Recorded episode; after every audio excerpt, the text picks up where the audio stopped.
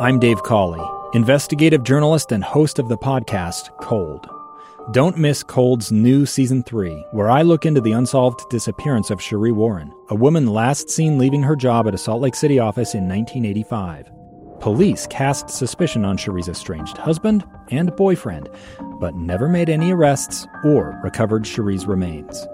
Find Cold Season 3, The Search for Cherie, anywhere you get your podcasts. Inside Sources. Inside Sources with Boyd Matheson.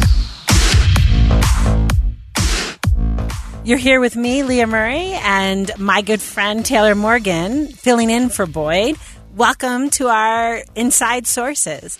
So, right now, we've got with us RonNell Andersen Jones, a professor of law and the Associate Dean of Faculty and Research at the S.J. Quinney College of Law at the University of Utah, to help us figure out the Supreme Court case about a web designer's refusal to work on same sex weddings. Welcome to the show.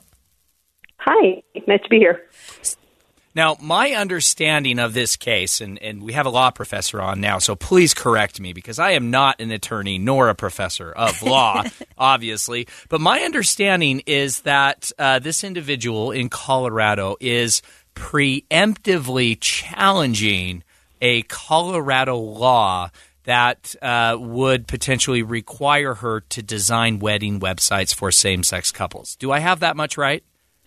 Yeah, that's right. There's a Colorado law. Um, it's an anti-discrimination law uh, similar to um, one that exists in many other states, and it forbids discrimination based on sexual orientation by any businesses that are open to the public, and it also forbids statements that announce that you plan to engage in that kind of discrimination. Mm. And this website owner, she has not yet begun the wedding business or posted uh, a statement of that sort but says that um, she, the reason that she hasn't is that she fears that she will run afoul of this law, and so she's preemptively suing uh, to try to declare it um, unconstitutional under the First Amendment. I see. That's helpful. Now, not to be too cynical, but this is clearly a hot political question right now in our country. Is are there national funders or organizations behind this preemptive strike, or is, is this truly coming just from this one individual? Oh, sure. Uh, the organization that is um, backing um, the suit. It's a it's a group called Alliance Defending Freedom.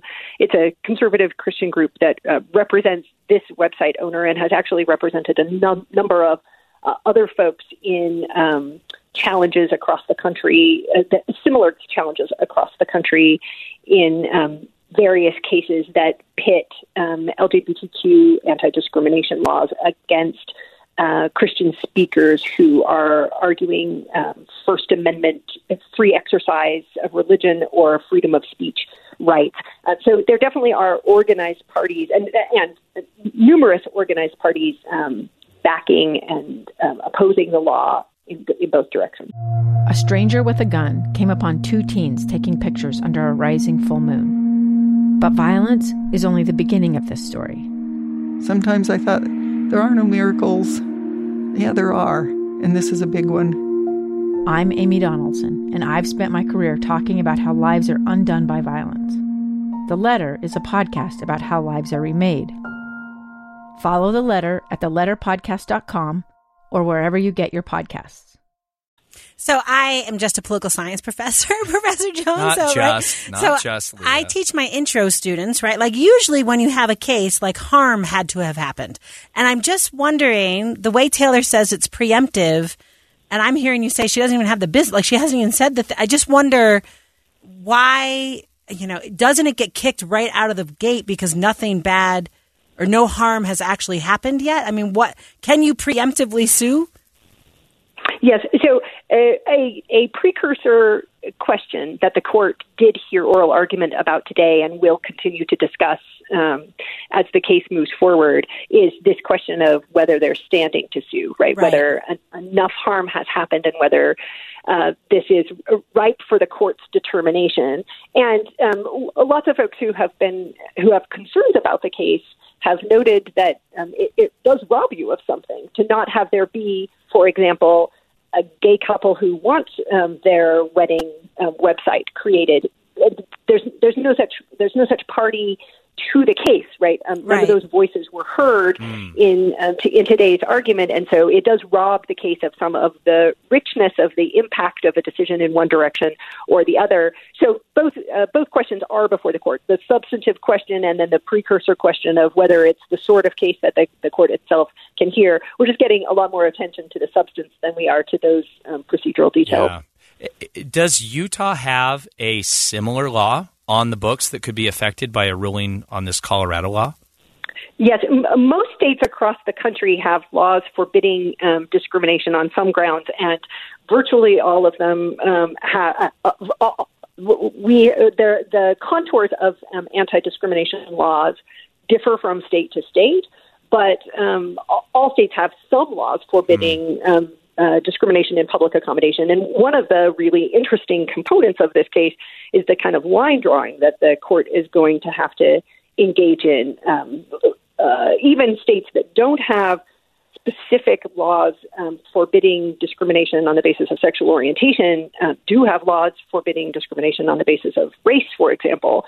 And the court is going to be in a position where it's going to have to um, it, tailor its holding to describe why, for example, if a person uh, wanted to discriminate on the basis of race because they had a firmly held view that the races were not equal or a religious Yeah. view about Yeah. interracial marriage, for example, to think about how the um, the boundaries of the decision in this case do or do not bleed into other areas. Yeah, and so that was where I was going uh, with my next question is trying to get a handle on is this a free speech challenge, a, a challenge uh, on free speech? Because if I'm a barber and I have a barber shop, I probably have one of those signs out that says I refuse the right.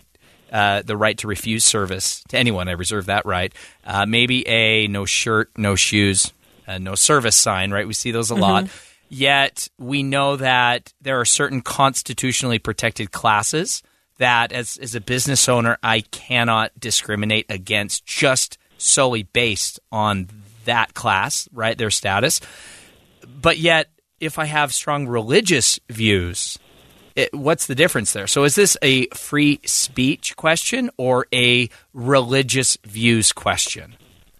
Yeah, um, a really good question. Um, the case that the court has agreed to hear is explicitly a free speech challenge it, it- that only incidentally concerns religion. In fact, the court um, was decided, the, the lawyers for this website owner asked the Supreme Court to also uh, decide um, a broader question about the free exercise of religion and a line of precedent um, related specifically to religious freedom rights under the Constitution, and the court declined to do so. So the review is just whether this Colorado law violates the First Amendment's protection of free speech. But you're tapping into a, the wider tensions that the court is going to have to tease out here, which is sort of the difference between um, which things a business does that um, suggests that it's speaking, right, that it's engaged in expression, and which things are just sort of the selling of stuff and um, which things, uh, when it is expressing itself, like a website,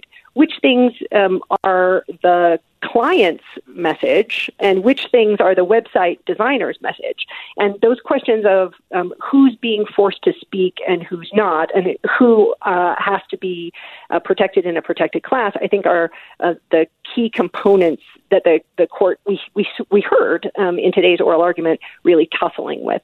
All right, so I've got a question that maybe is hard to answer, and I'm not asking you to look in the crystal ball, but you just said like they didn't answer the question um, that might upend right religious freedom precedent, right? Or you know, like they didn't take on that big question. They made it exclusively free speech.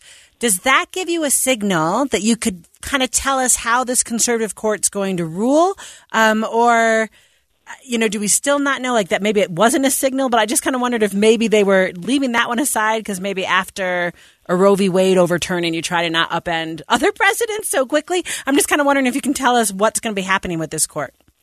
Yeah, I think I think that's right. That we can read some tea leaves, both in the um, in the desire of this court to frame this within the free speech context, and in the questioning that we heard at oral argument today. So, for example, Justice Gorsuch um, sort of uh, worked quite hard in oral argument today to emphasize that he thought that the question wasn't a who question, but a what question. That is, that um, this website um, wasn't um, having uh, the, the website owner wasn't having an objection based on the status of the couple, sex couple, right? It wasn't that um, she was opposed to uh, doing business uh, with members of the LGBTQ community, but rather the opposed to the message, the message that she wanted to send, and um, that's very much characterizing this as a uh, as a free speech violation. That is that the um, anti-discrimination law uh, is troubling to the court's majority in that free speech framework. And um, the, the, free speech framework maps onto religious um, viewpoints, but only uh, only in the sense that they um, the the speaker is a Christian who wants to convey a Christian message. It's not a religious freedom case at all, rather uh, a free speech case. And if I were laying odds, I would suggest um, based on the signals that were sent at oral argument that the Christian speaker probably prevails. Yeah. RonNell Andersen Jones, professor of law and associate dean of faculty and research at the S.J. Quinney College of Law at the University of Utah. Thank you very much for joining Inside Sources to share your expertise on this. Thank you. Leah, I don't know if you've noticed, my voice sounds a little bit rough today. Right, and you're wearing a lot of red. I have a lot of red on. I don't know if there was a there was a game I on feel like Friday there was some night. football. My Yeah. voice has not recovered uh, from cheering on the Utes. They are now headed to the Rose Bowl. They are Pac-12 champions. We are going to have on a very special guest next segment to break it all down. Stick around.